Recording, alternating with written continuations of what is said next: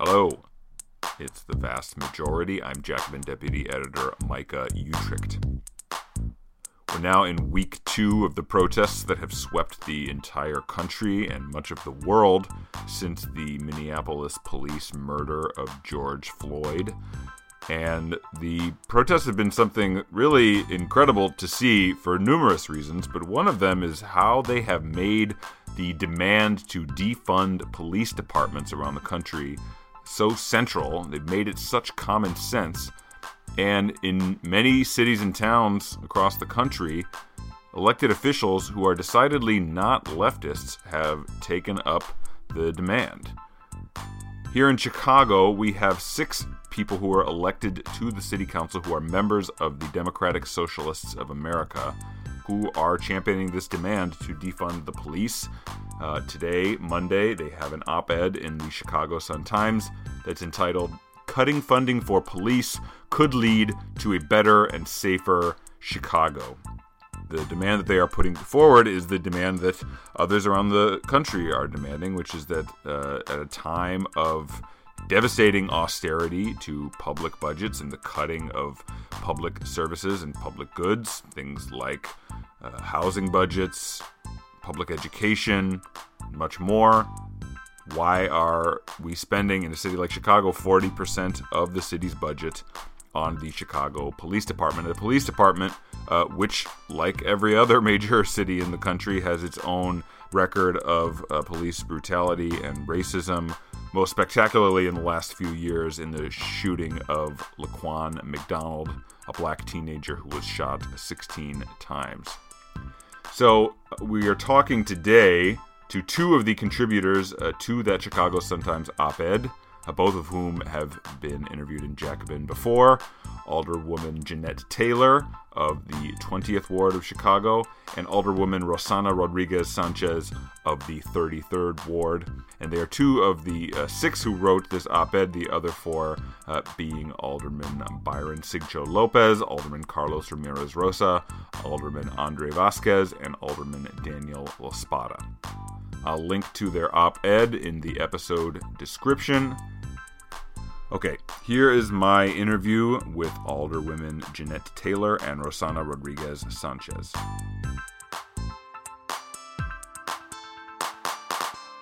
Alderwomen Jeanette Taylor and Rossana Rodriguez Sanchez, welcome to the vast majority. Thank you. Thank you.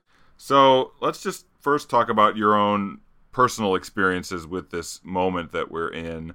Uh, what was your initial reaction to uh, hearing about George Floyd and seeing the, the the video that has caused these protests, and then also have you all been in the streets with the protests that have kicked off here in Chicago since that video went public? I, I don't think that I have um, a way to describe uh, seeing the George Floyd video that was, I mean, the the amount of pain, um, the disgust, the frustration, um, at the fact that we are still contending with this reality of police brutality and racism in, in the United States is uh, it's just it's a lot. Um, and yes, I have been on the streets. Uh, I feel like what I have seen on the street and, and on the streets and what I have um, taken for myself is that shared feeling of, of, of rage because I feel like that's what I felt when I saw that video. Absolute rage. Um, and it, it has been a, a, really cathartic thing to see people share that that rage and take the, take to the streets um, and and raise their voices. Um, several people who I love dearly were arrested um, two Sundays ago uh, in Hyde Park. I I showed up at 51st and Wentworth. And what I encountered there was pretty incredible. I mean, there was a crowd of people outside um, waiting and demanding that these activists uh, were released. Um, and when I tried to go inside, I found, uh, you know, a police force that was preventing lawyers from going in and talking to their clients. Um, and the lawyers were only able to go in because I was there, uh, and I, you know, I got my badge, and and and they had to let them in. But people were being deprived of, you know, access to legal counsel. Um, these people were beat and were detained for no reason whatsoever. It was absolutely unnecessary. So what we're seeing here in Chicago on the ground is a, a, a ridiculous amount of of, of use of the police, deploying the police uh, to beat up black and brown people that are on the streets, protesting and manifesting that rage that we all feel, not only because of George Floyd's murder at the hands of, of police, but also all of the murders that have come before. Um, Breonna Taylor, for example, nothing has happened with with with the officers who killed her. And Breonna Taylor, you're referring to uh, the woman, young woman in Louisville, right, who uh, was uh, killed by police recently, just before George Floyd. She was in her bed. Right. Uh, and Alderwoman Taylor, how about your personal experiences with the, with the video and with the protests? The video is nothing new to to Black America. It happens all the time. This time it was videotaped, and so Black folks have been saying they've been killing Black folks for years and we've been saying that it wasn't right, it was unjust. And now that we have video, the world gets to see just how racist the police system is in this country. Really, how racist this country is altogether. And so, for me, um, there is a fear, there is um, outrage, of course, but it also is it's a numbness. You get numb after a while because you mm. see it so much. Let's go back to Rekia Boyd. Let's go to Laquan McDonald, Ronnieman Johnson. Those are all folks who have been killed by the police and nothing has happened. Um, Laquan McDonald's killer only went to jail because the city of Chicago rose up and said, no, he does not get to kill this young man after they lied after the police superintendent lied, after the mayor lied, after everybody lied after seeing this tape. In every major city in the country, we're tired, especially where they're black and Latinos. Too often we're killed and nothing happens. These killers go away. But we also have to go back and remember that the police department was never meant to serve and protect people of color. You can't retrain people who are trained to be people of color and see us less than human. And so I've been to some protests. Um, I've also had to go to the police station to help people um, get out of jail. And so this 2020, and I just can't believe where this country is, but I'm not surprised. You could only do so much to folks, and then you get what has happened in the last couple of weeks. And so, while I don't agree with looting, I understand we're in a pandemic and people haven't worked in almost three months and you give them $1,200. What did they expect was going to happen? And then you have a mayor who is supposed to be progressive who won't defund the police or say, and will not say out of her mouth, she's too busy thanking the police. She won't say that this is wrong and we got to do something about it. And so it's like you got generations of folks who are owed an apology and we won't get it. And so this is what happens when you continue to ignore folks who are supposed to be human as you. So you all both touched on a number of things I want to talk about. Let's start with the demand to defund the police. You both are two of the six signatories on an op-ed that was published in the Chicago Sun Times today that is calling for defunding the police. Um, first of all, uh, hopefully, people who listen to this uh, podcast are familiar with this as a demand because it's become a central demand of the protests since they kicked off. But let's uh, maybe, Rossana, you could just start with the basic case. Why is defunding the police such an important uh, demand to be putting forward at this moment? Well, because the police is not designed to solve the problems um, that that people are facing. Because police is not meant to to protect uh, people, particularly Black people and people of color. Um, if, if you want to have safe communities, if you want to keep people protected, people need things like jobs, decent paying jobs with benefits and, and job security that are fulfilling. People need housing. Nobody ever that does not have a roof over their head is safe. Um, people need support services. People need, need mental health services. We have a police force that is being called mostly to address nonviolent crimes, right? So people deserve to have their needs met, and the police doesn't meet any of those needs. The police is there to punish mostly Black and Brown communities. Um, so if we want to see safe communities, if we want to see uh, communities that are whole, we need to start investing in the things that we know are going to keep people safe and are going to address uh, their quality of life. Um, and we have to start by investing in Black communities. We have to start investing in the communities that have been the most devastated by this logic of austerity that has taken so much resources from the from the social services and, and the safety net that we should have as human beings and and then put it at the service of punishment, um, imprisonment, and mass incarceration. So we need to stop. If we really say that we care about about Black lives, that we if we say Black Lives Matter, if we say that we care about our communities and particularly our communities of color, we better start investing in those communities and the things that actually makes us safe you all mentioned in the op-ed uh, numbers that are similar to other cities around the country, but are still staggering to think about. That 40% of the city of Chicago's budget is spent uh, going to the Chicago Police Department. The, city spends five million dollars on policing every day, uh, and those figures don't even include the 700 million dollars in police misconduct settlements paid out in Chicago alone in the last nine years, which is a truly staggering number to think about. That sounds like a number that you would hear in the federal budget, uh, not just the budget for one city and its own police brutality cases. Uh, so 40% of the Chicago city budget goes to CPD uh, and 700 million uh, separately uh, to police misconduct uh, settlements.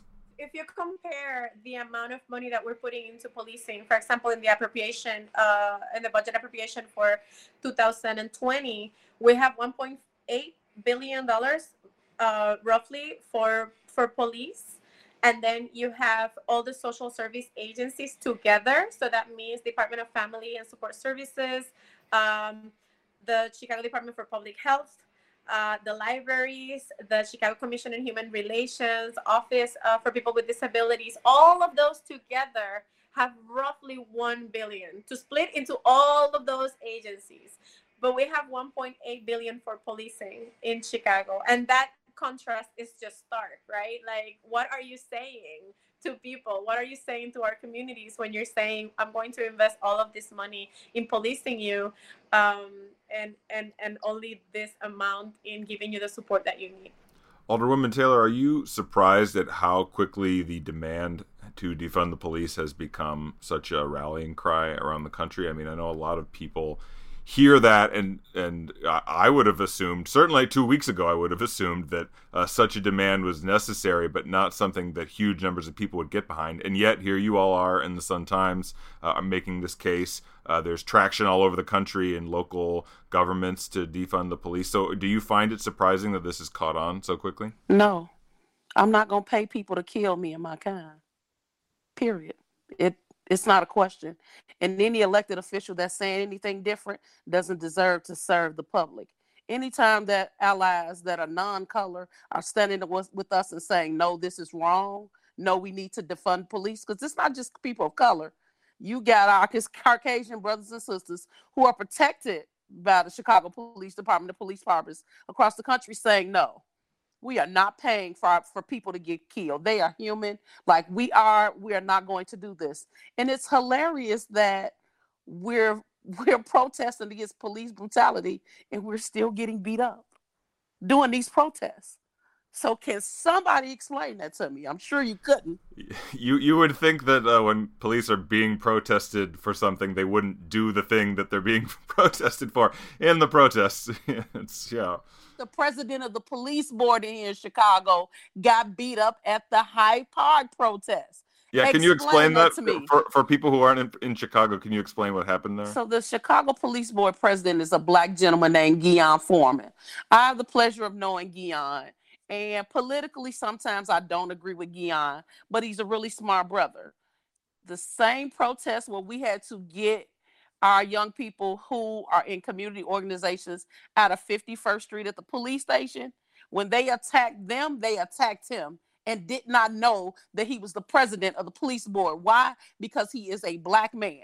So I don't care if you become the president, the po- president of the police board, a congressman, or a senator you are not exempt from, from the racist practices done by the Chicago Police Department. Um, Alderwoman Rodriguez, can you talk about what has the uh, the non DSA, uh, non uh, community organizer, activist type uh, city council member been saying in response to these demands to defund the police? Right now, we are we are lucky um, that we have uh, a voice like we have never had before in city council. There are six of us that are uh, behind the rally to to defund policing, but we have other colleagues that are also progressives that are uh, having these conversations with us as well.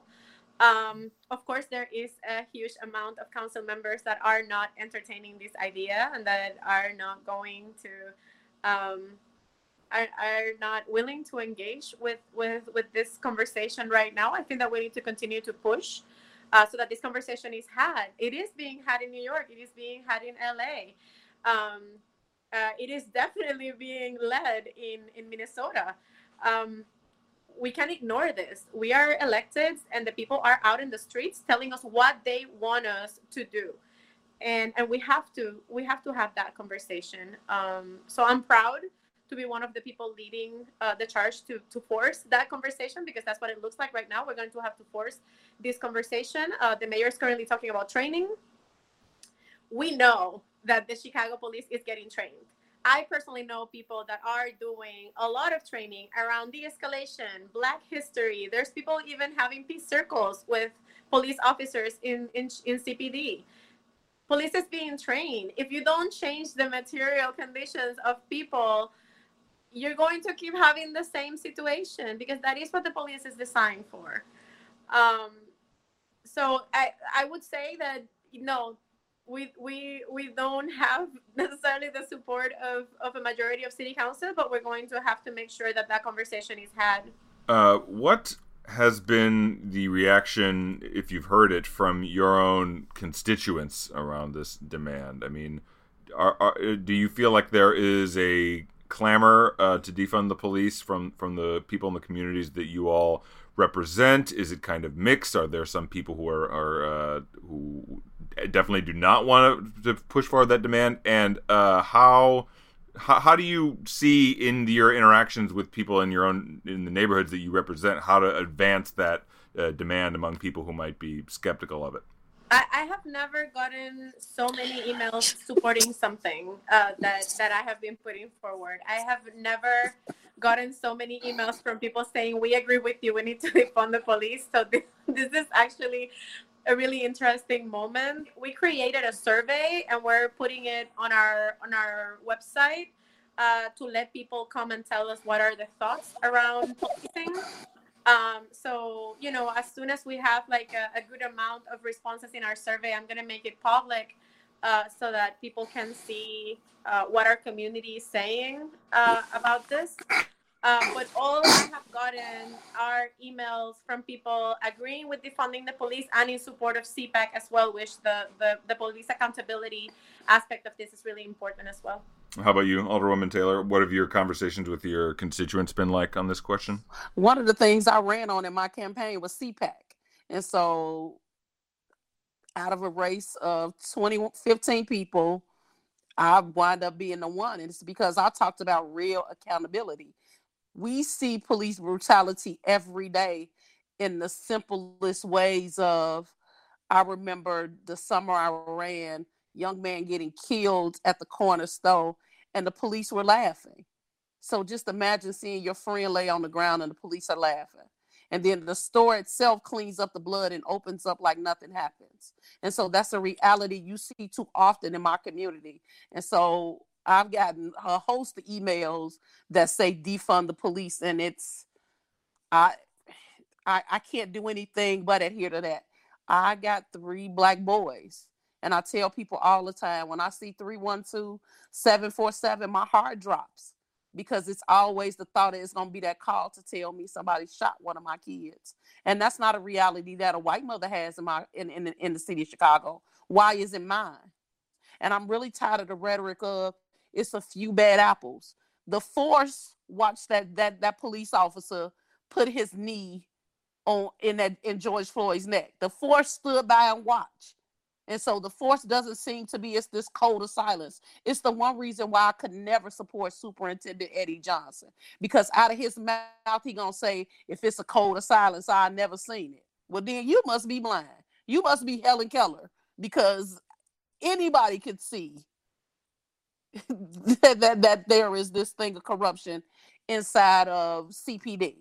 You both mentioned uh, CPAC, that's the Civilian Police Accountability Council, that's uh, demand for a new police accountability board that's been advanced frequently over the last few years uh, by people who want to see progressive police reform. You all have uh, brought up the, uh, Mayor Lori Lightfoot. Can you talk a little bit about what her response to these protests and her response to the demand to defund the police has been? We can start with uh, Alderman Rodriguez. Well, what we have seen is an increased presence of police everywhere. We have seen the use of the National Guard um, in Chicago and uh, something that looks like a militarized state, um, which is really unfortunate. As, as Alderwoman Taylor said before, um, we have seen a lot of police brutality. We have seen cases upon cases of people that have been unjustly uh, arrested and beat up. Um, I am sure that we're going to be seeing a lot of lawsuits. Don't forget about the private security she's purchased with their money. Also, yeah, we, we just saw her hired a private company um, with 1.2 million dollars, which we just don't understand. Like, we are saying that we don't have money, we're broke, but we can make money appear like magic for policing uh, our communities. It's just it's incredible. Uh, 1.2 million dollars just just like that overnight here you go. I'm going to hire a private company who has lots of shady issues um, uh, and just, you know, give them this money to keep us safe when what we have seen is that the protests have been mostly peaceful. Um, and I, I think the, the response have been really repressive. Um, and I, and I don't understand why we are still not having a conversation about about defunding police when this is being talked about in every other major city in, in the United States. And has she explicitly rejected the demand to defund the police? Has she addressed it? Uh yes. We had a press conference on Friday. Jewels is donating a million dollars to a rebuild fund in any purchase that you make um, goes toward that that fund. And so they actually did the announcement in my ward. And so I we lived in the food desert for a long time, and so we now have a Jewels. It took everything in me not to get up out of my seat and walk off a press conference. And it's only because my constituents were watching, because she would not own, and she said out of her mouth, I'm not going to defund the police it wasn't a question about it. She didn't think about it. When she decided to hire this private private firm, she didn't have a conversation with us. When she bought the National Guards to the city to protect downtown, there was not a conversation with us. And so you all need to know we find out maybe an hour before you all find out when it, when she goes on the news. They give us that much heads up. We are not a part of the conversation. She doesn't have to. She has executive power, and you got to remember we are two of the aldermen who voted no not to give her that power because we knew that they were just going to spend money out of the wazoos and not and not talk to the people. And see, people have a misconception. We don't work for Mayor Lori Lightfoot. We are co-workers. She clearly doesn't understand that. I don't work for her. I work for the citizens of the city of Chicago in the 20th ward.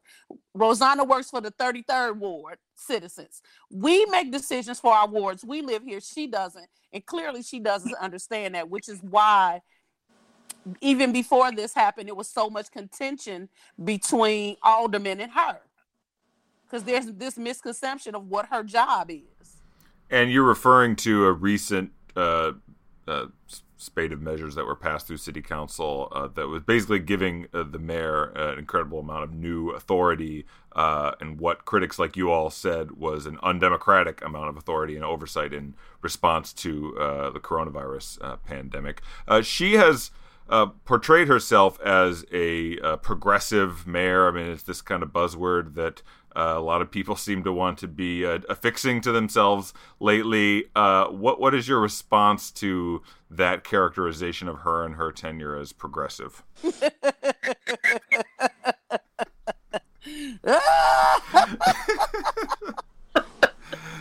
I don't think that anybody that calls themselves a progressive um, can, you can't say that you're a progressive and at the same time be throwing police at, at protesters that are there saying Black Lives Matters and we don't have want any more police brutality. You can't call yourself a progressive when you leave um, teachers out um, for 11 days going on strike for things as basic as social workers and nurses. Um, I, I'm, I, I'm sorry, I can't agree with the idea of somebody that says that they're progressive, but then their actions don't reflect that. And, and granted, progressive is a word that can stretch a lot. Who, who doesn't like progress, right? Nobody's against progress. Right, but like right now, for example, the idea of defunding the police, that is not a radical demand that is good government. The idea of funding public services and making sure that people have their needs met, that's just good government. How can you say that you're progressive if you're not even entertaining having the conversation? She doesn't even want to have the conversation. She has decided that all communities have been asking her for more for more officers and for you know to have more policing in their communities and she's not going to to to take resources away from policing. Well, I am having a lot of people emailing me and telling me that they want us to defund the police and reinvest that money. So I so she's clearly not listening to some people, and I don't know if she's making a political calculation about you know who votes and who doesn't vote, and you know who is ultimately going to keep her on the seat. Uh, but what I'm seeing is a lot of support for for the idea of taking resources from policing and punishment and putting them into services to improve the lives of people.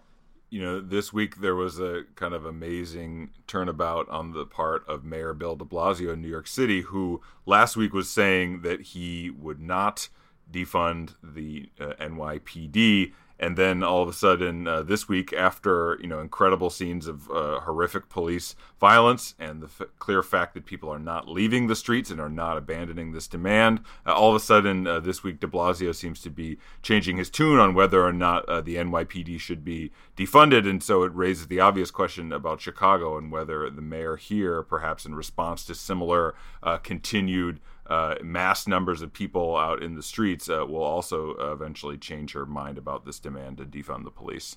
Yeah, that has been pretty remarkable. Um, we we also saw um, Mayor De Blasio completely justify um, how these police officers ran over protesters. Like you know, their cars didn't have the ability to reverse.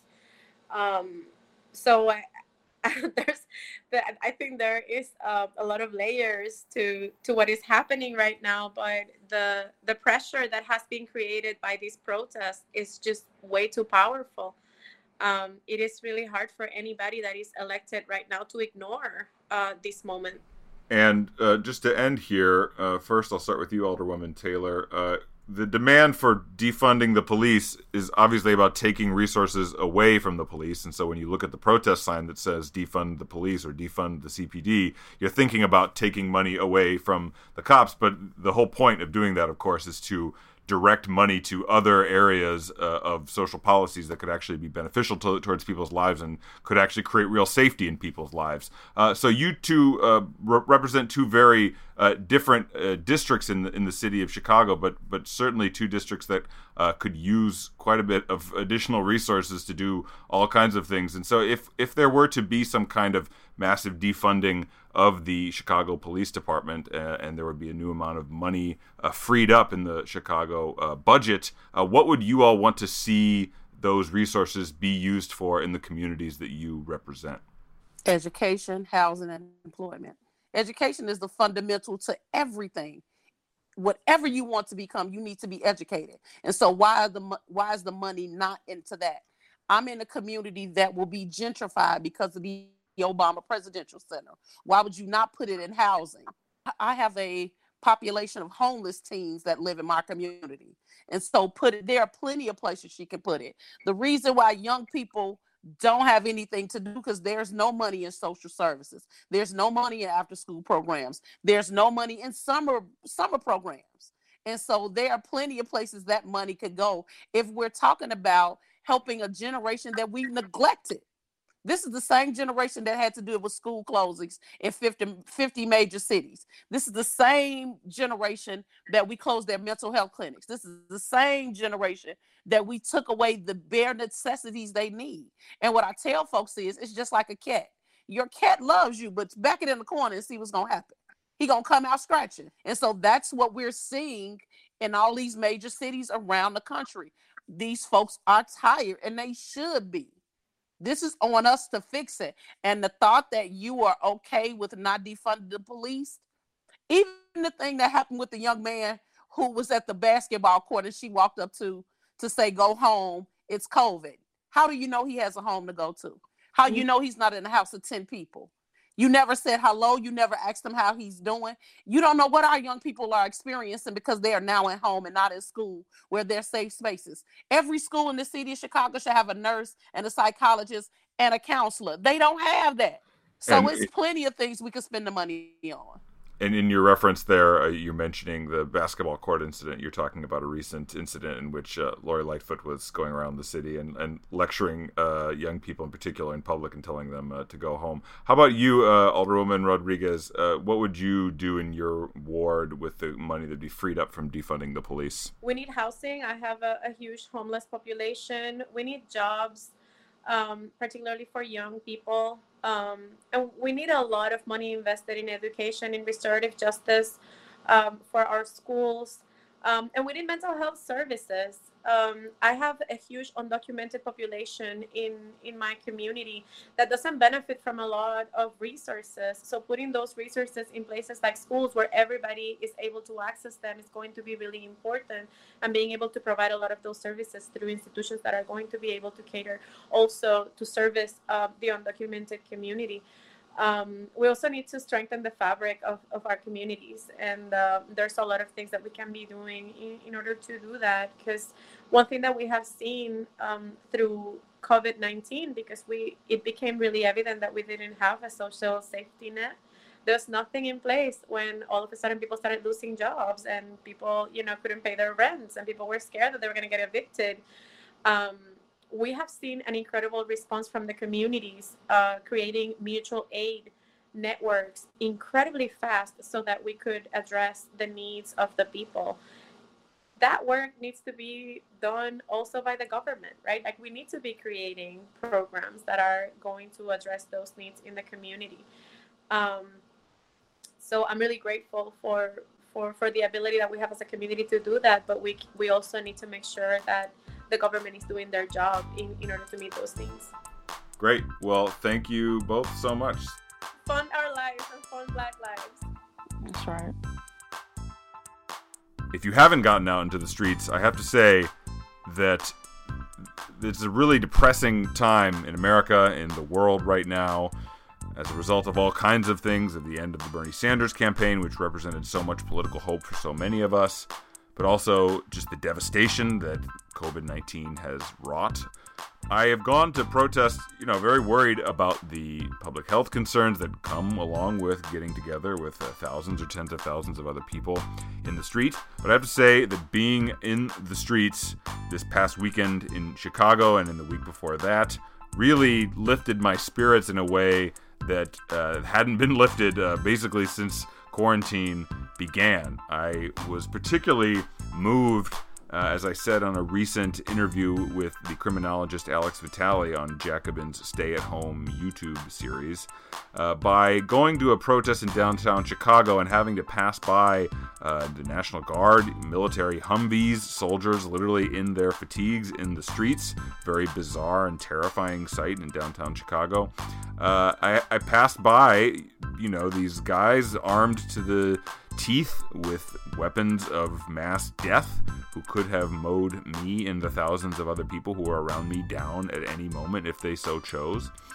And faced with that kind of potential for uh, real uh, death and destruction, tens of thousands of people in Chicago didn't care, have taken to the streets anyway, are walking right by those armed soldiers and police officers and demanding justice. Uh, and it's an inspiring thing to see, and also one that reminds you that no matter how loaded for bear these cops are, and how soldiers are mobilized into the American cities, millions of people are still mobilizing and refusing to be cowed by the overwhelming firepower that they are up against. So, if you haven't been out in the streets yet, do so safely, but make sure you do so because uh, it will most likely make you feel a lot better about the state of our world to be participating in these kind of uh, really unprecedented action, the likes of which almost none of us have ever seen in our lifetimes.